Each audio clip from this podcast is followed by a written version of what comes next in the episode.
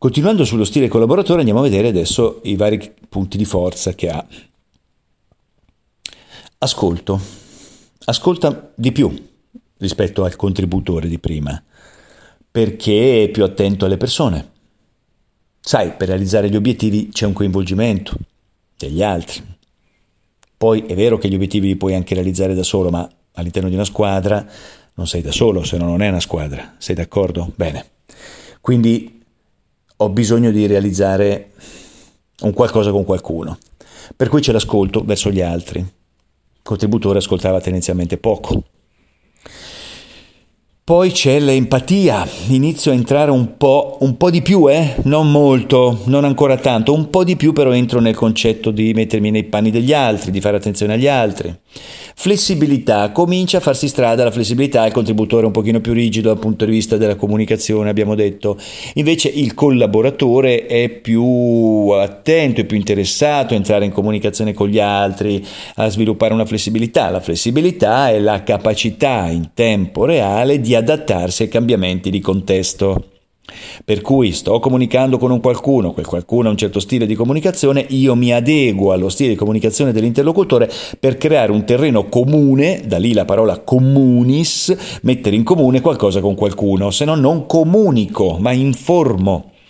Mentre questo collaboratore vuole comunicare un po' di più con gli altri per riuscire a entrare in un terreno più comune di realizzazione dell'obiettivo. Altra caratteristica è un po' di fantasia, perché la fantasia è quella capacità che poi abbiamo di andare a pescare nel nostro, diciamo, mondo emozionale per riuscire a coinvolgere le emozioni che possono portare ai cambiamenti attraverso una logica, perché poi coinvolgiamo anche la neocorteccia, cioè il cervello logico, a trovare delle soluzioni che sono proiezioni immaginifiche di quello che ancora non c'è, ma ci sarà. Ti ricordo che la tua capacità, come ogni essere umano, di immaginare il futuro, di immaginare quello che non c'è, deriva dal cervello logico che proietta le immagini di cosa potrebbe essere, poi trasforma queste immagini in un obiettivo. L'obiettivo è sempre raggiungibile perché se no è solo un buon proposito. Perché sia raggiungibile c'è una serie di caratteristiche che sono poi presenti negli audio sulla gestione del tempo e comunque è un elenco di punti che favorisce il fatto che ci permette di differenziare un buon proposito che non si realizza da un obiettivo che si realizza.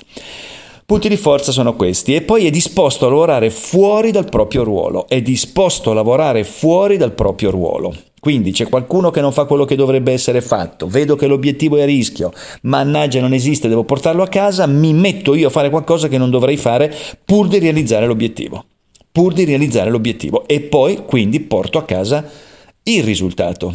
Ecco dove è la buona fede del fare quello che non dovrei.